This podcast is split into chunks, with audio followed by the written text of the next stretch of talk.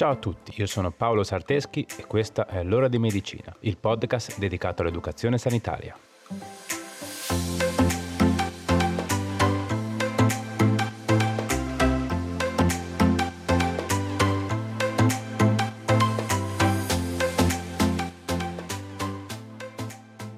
Ciao a tutti e bentornati. Come state? Come sono andate le vostre vacanze di Natale? Spero abbiate avuto occasione di passare del tempo di qualità con i vostri parenti, amici o cugini. E che abbiate riso e mangiato molto e perché no, siate anche riusciti a mettervi un po' in pari con le puntate del podcast. Ma soprattutto mi auguro che siate stati più fortunati di me e che siate riusciti a stare dietro ai vostri programmi senza essere bloccati a letto.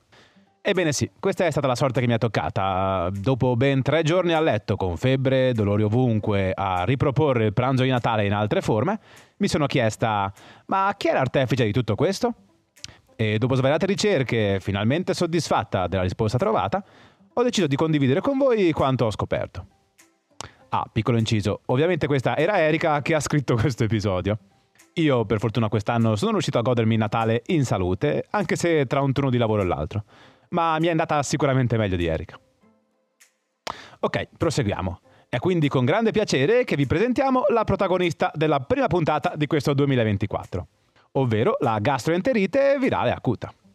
Questa malattia viene spesso impropriamente chiamata influenza intestinale o virus intestinale, sebbene non sia causata dal virus dell'influenza, ma bensì da virus appartenenti ad altre famiglie che vedremo tra pochissimo.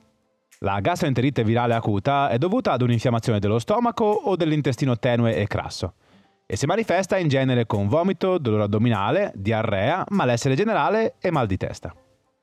Nell'autunno del 2023 si sta diffondendo davvero con grande facilità e ci sta mettendo tutti un po' KO, per cui è meglio sapere con chi abbiamo a che fare. Come accennavamo prima, la gastroenterite infettiva è principalmente causata da virus, ma talvolta anche da batteri come salmonella, sigella, Campylobacter e Clostridium difficile. E in questo caso parleremo di gastroenterite batterica. Oppure può essere causata da parassiti come Giardia o Cryptosporidium e sarà denominata quindi gastroenterite parassitaria. Oggi noi ci concentreremo in particolare su quella virale. In questo caso i principali virus responsabili sono i norovirus e i rotavirus, ma anche gli astrovirus o gli adenovirus enterico. Questi virus danneggiano le cellule che formano le pareti dell'intestino tenue, con la conseguente fuoriuscita di liquidi dalle cellule colpite e relativa diarrea acquosa.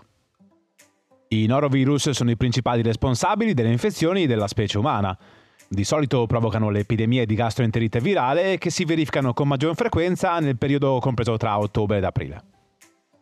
Il rotavirus invece è la causa primaria di diarrea nei bambini di compresa tra i 3 e i 15 mesi è la causa più comune nei bambini di età inferiore ai 5 anni. Può anche infettare gli adulti che vivono a stretto contatto con i bambini infetti, ma in genere in forma più lieve. Gli astrovirus possono infettare persone di tutte le età, ma di solito se la prendono principalmente con lattanti e bambini piccoli. Nei climi temperati l'infezione è più frequente nei mesi invernali, mentre nelle regioni tropicali l'infezione è più frequente nei mesi estivi. Infine, l'infezione da parte di adenovirus si verifica durante tutto l'anno, con lieve aumento in estate, e colpisce principalmente i bambini di età inferiore ai 2 anni. La gastroenterite virale è una condizione altamente contagiosa che può essere trasmessa da persona a persona e purtroppo non si acquisisce immunità dopo averla contratta. La più comune via di contagio è quella orofecale, ovvero il virus può essere contratto portando accidentalmente alla bocca o a contatto con altre mucose delle minuscole particelle fecali o provenienti da vomito di altri soggetti infetti. In genere mediante una delle seguenti modalità, ovvero con consumo di cibi e bevande contaminate, toccando superfici o oggetti contaminati, le cosiddette fomidi, e portando poi le dita alla bocca, oppure con contatto diretto e stretto con un soggetto infetto. È possibile che ci si possa contagiare anche respirando particelle virali emesse da un paziente che abbia vomitato, ma questa ad oggi è solo un'ipotesi. Un soggetto con gastroenterite è particolarmente infettivo dall'insorgere dei sintomi fino a 48 ore dopo la loro scomparsa.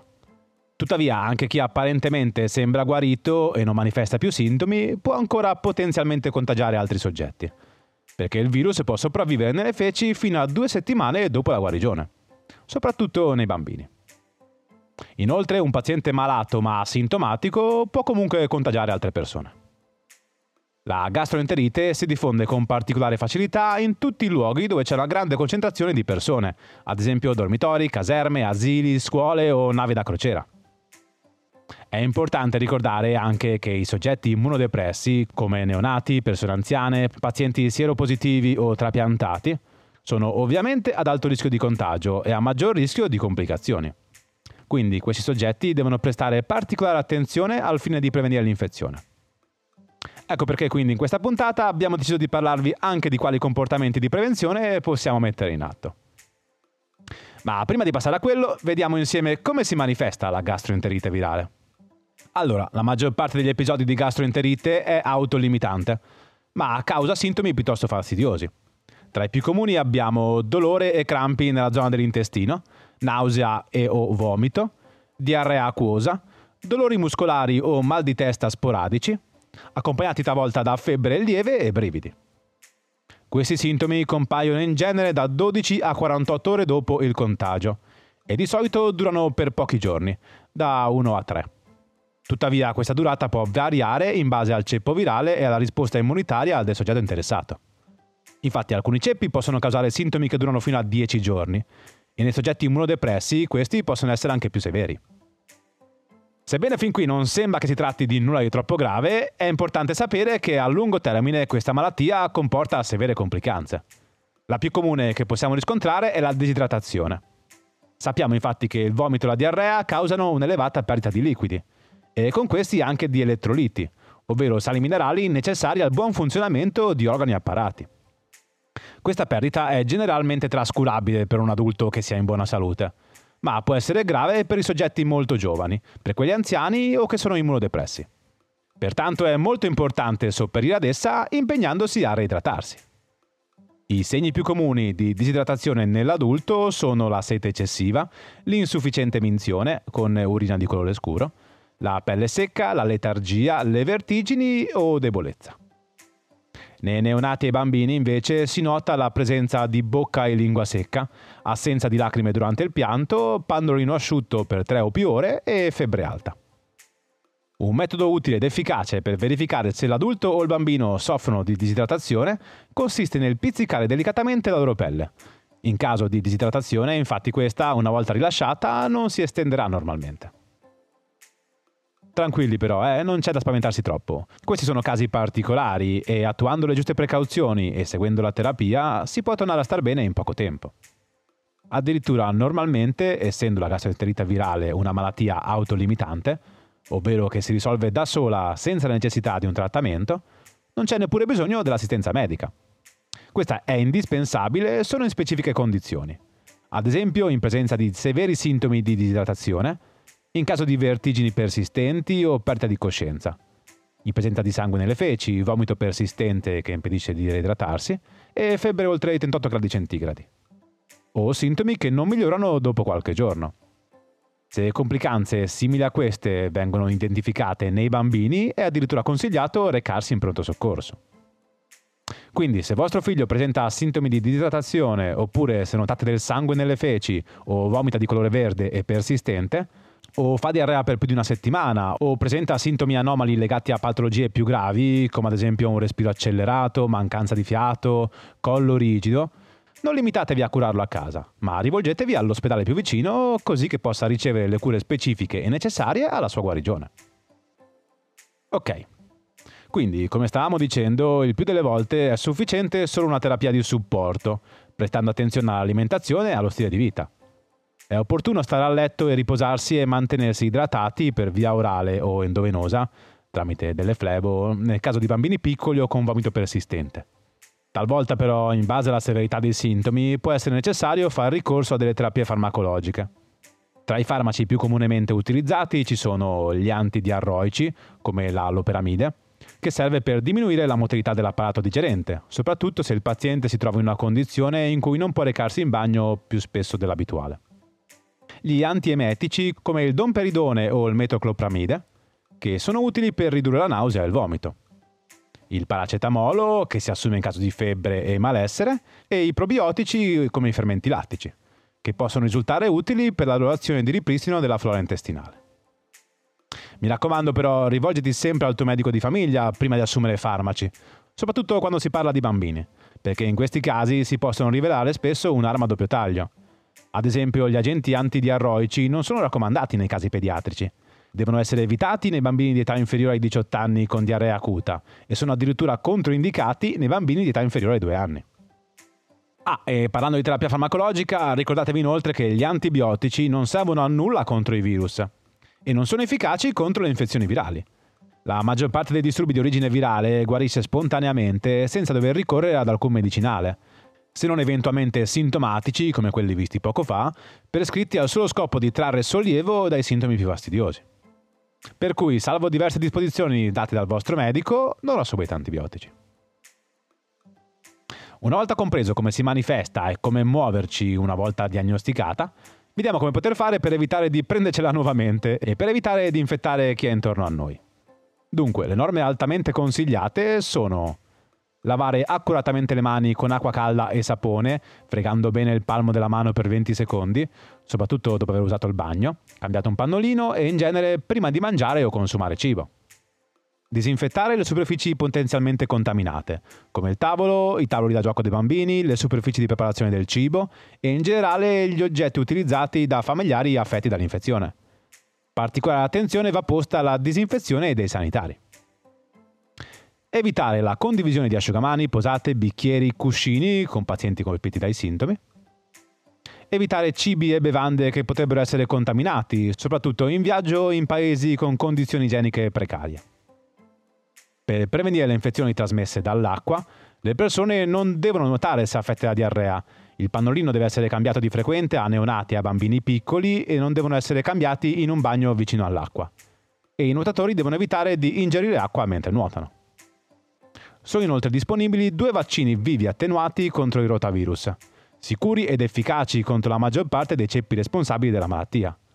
Nei paesi del terzo mondo si tratta di una forma di prevenzione in grado di salvare delle vite in Italia e nei paesi con sistemi sanitari più avanzati, è di fatto una possibilità che può prevenire un ricovero ospedaliero. L'immunizzazione per il rotavirus rientra nelle vaccinazioni infantili raccomandate. Ok, ci siamo fino a qui? Spero di sì. Ma quanto è diffusa e mortale nel mondo questa patologia? Si stima che 1,6 milioni di persone in tutto il mondo muoiano ogni anno di gastroenterite infettiva.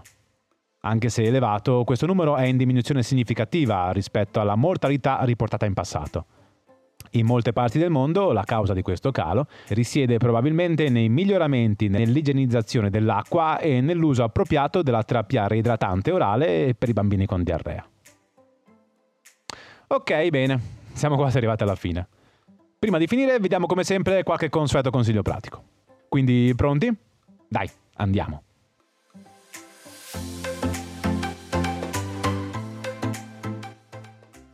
1.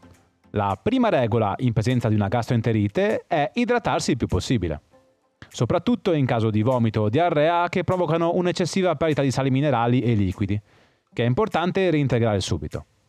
Oltre all'acqua, quindi, si possono aggiungere tè e tisane, ma anche brodo di verdura o di carne, bibite frizzanti al limone, come la Sprite, o bevande energetiche senza caffeina, come il Gatorade o simili. Nei casi di disidratazione più severa, l'acqua naturale va sempre integrata con sali minerali. Attenzione però, è importante bere poco alla volta per evitare di innescare episodi di vomito. 2. Quando poi si riesce a tollerare i liquidi senza disturbi e l'appetito comincia a tornare, si può gradualmente ricominciare a mangiare qualcosa, partendo da alimenti facilmente digeribili come riso, pasta, pane, patate e in genere tutti i carboidrati complessi, e le carni bianche e il pesce. Tra le verdure è meglio preferire le carote e tra la frutta le banane. 3. Tra i cibi sconsigliati troviamo invece le verdure e la frutta cruda, che vanno evitati perché possono aumentare i movimenti intestinali, in quanto ricchi di fibre, i prodotti integrali, i cibi grassi, quelli particolarmente salati, le spezie e le salse. Anche il latte e i suoi derivati sono da evitare. Durante la gastroenterite infatti diminuiscono gli enzimi lattasi, che consentono al lattosio di venire digerito e dunque assumerli può portare ad un aumento della dissenteria.